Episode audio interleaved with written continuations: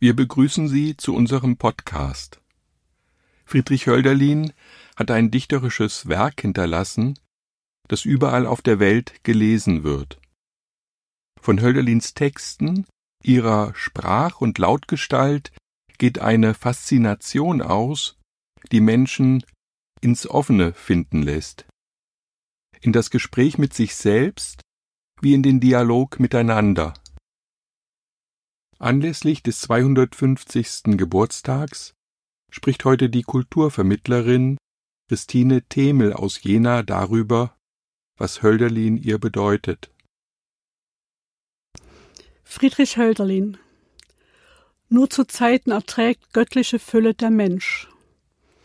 Abendfantasie Vor seiner Hütte ruhig im Schatten sitzt der Pflüger. Dem Genügsamen raucht sein Herd. Gastfreundlich tönt dem Wanderer im friedlichen Dorfe die Abendglocke. Wohl kehren itzt die Schiffer zum Hafen auch. Im fernen Städten fröhlich verrauscht des Markts geschäftiger Lärm. In stiller Laube glänzt das gesellige Mahl den Freunden. Wohin denn ich? Es leben die Sterblichen von Lohn und Arbeit. Wechselnd in Müh und Ruh ist alles freudig. Warum schläft denn nimmer nur mir in der Brust der Stachel? Am Abendhimmel blühet ein Frühling auf. Unzählig blühen die Rosen und ruhig scheint die goldene Welt.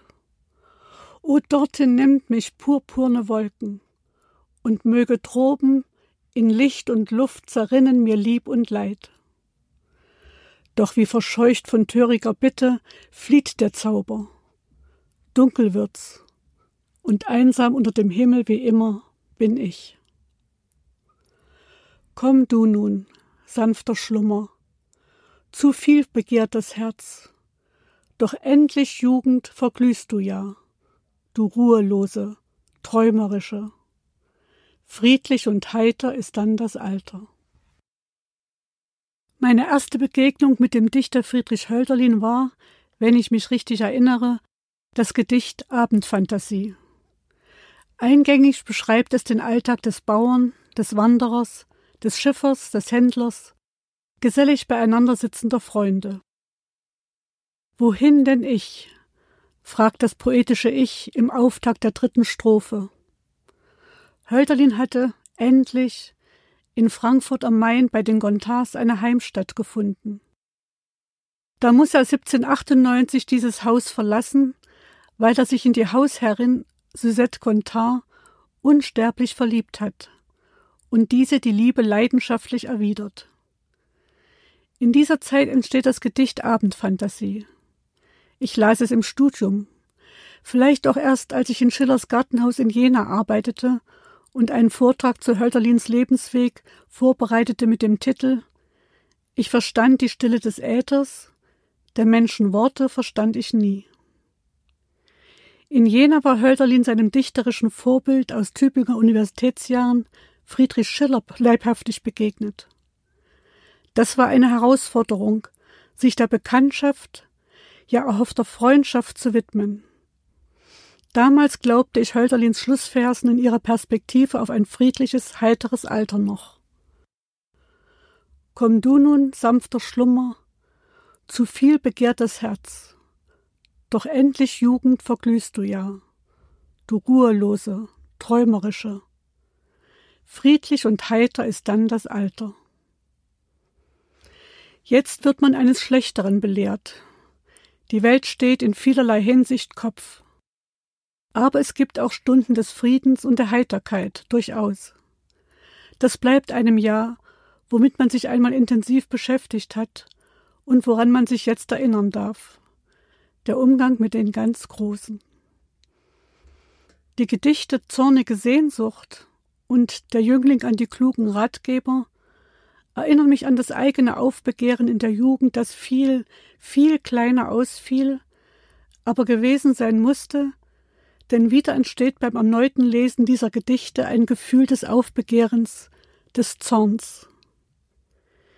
Wie manchen habt ihr herrlich zubereitet fürs Reich der Not wie oft auf euren Sand den hoffnungsfrohen Steuermann verleitet, auf kühner Fahrt ins warme Morgenland. Ich sah kürzlich nach langer Zeit wieder den zu DDR-Zeiten gedrehten Hölderlin-Film Hälfte des Lebens mit Ulrich Mühe und Jenny Krollmann. Da gibt es eine Szene, in der Hölderlins Freund Sinclair den Dichter bei den Gontars besucht und vor den staunenden Augen seines Zöglings Henry Gontard tanzen die beiden jungen Männer nach der Marseillaise vor ausgelassener Wiedersehensfreude. Alle Konventionen, die ein großbürgerliches Haus vorschreibt, vergessend. Wie freute ich mich da. Überhaupt ist mir erst jetzt aufgegangen, was für ein überzeugter Demokrat Hölderlin gewesen ist. Es war nicht nur die Liebe zu Suzette Gondard, es war auch die Enttäuschung über den Fortgang der französischen Revolution, das Verhalten der französischen Soldaten in den napoleonischen Kriegen, die Hölderlin lange als Befreiungskriege von absolutistischer Herrschaft in deutschen Landen erhoffte. Es misslang weil es nicht genügend Demokraten gab, sagt Sinclair im Film dem Freund. Eine Botschaft auch an uns. Viele Jahre lebte Hölderlin im Tübinger Turm als Pflegling bei der Familie des Schreinermeisters Zimmer. Ich war lange Jahre im Vorstand des Vereins Wandlungswelten, der sich der Unterstützung psychisch kranker Menschen widmet. Ich war noch dabei, als die Familienpflege wieder als ein Projekt von vielen belebt wurde. Mit Mitgliedern des Jugendtheaterclubs erarbeitete ich eine Lesung zum Thema Friedrich Hölderlin als Pflegling in einer Gastfamilie. Daran schloss sich eine Konferenz zum Thema Familienpflege an. Es war auch ein Erfahrungsaustausch mit anderen solchen Projekten in Deutschland. Sicher ist, dass Hölderlin im Turm unter der Obhut der Familie Zimmer geschützt war vor Verfolgung und der eigenen inneren Unruhe. Trotzdem bleibt die Frage, ob man sowas 36 Jahre lang mit gesundem Menschenverstand aushält. Ich nehme an, dass abschließende Verse in der Zeit im Turm geschrieben wurden. Sie rühren mich tief an. Das Angenehme dieser Welt habe ich genossen. Die Jugendstunden sind wie lang, wie lang verflossen. April und Mai und Juni sind ferne. Ich bin nichts mehr. Ich lebe nicht mehr gerne.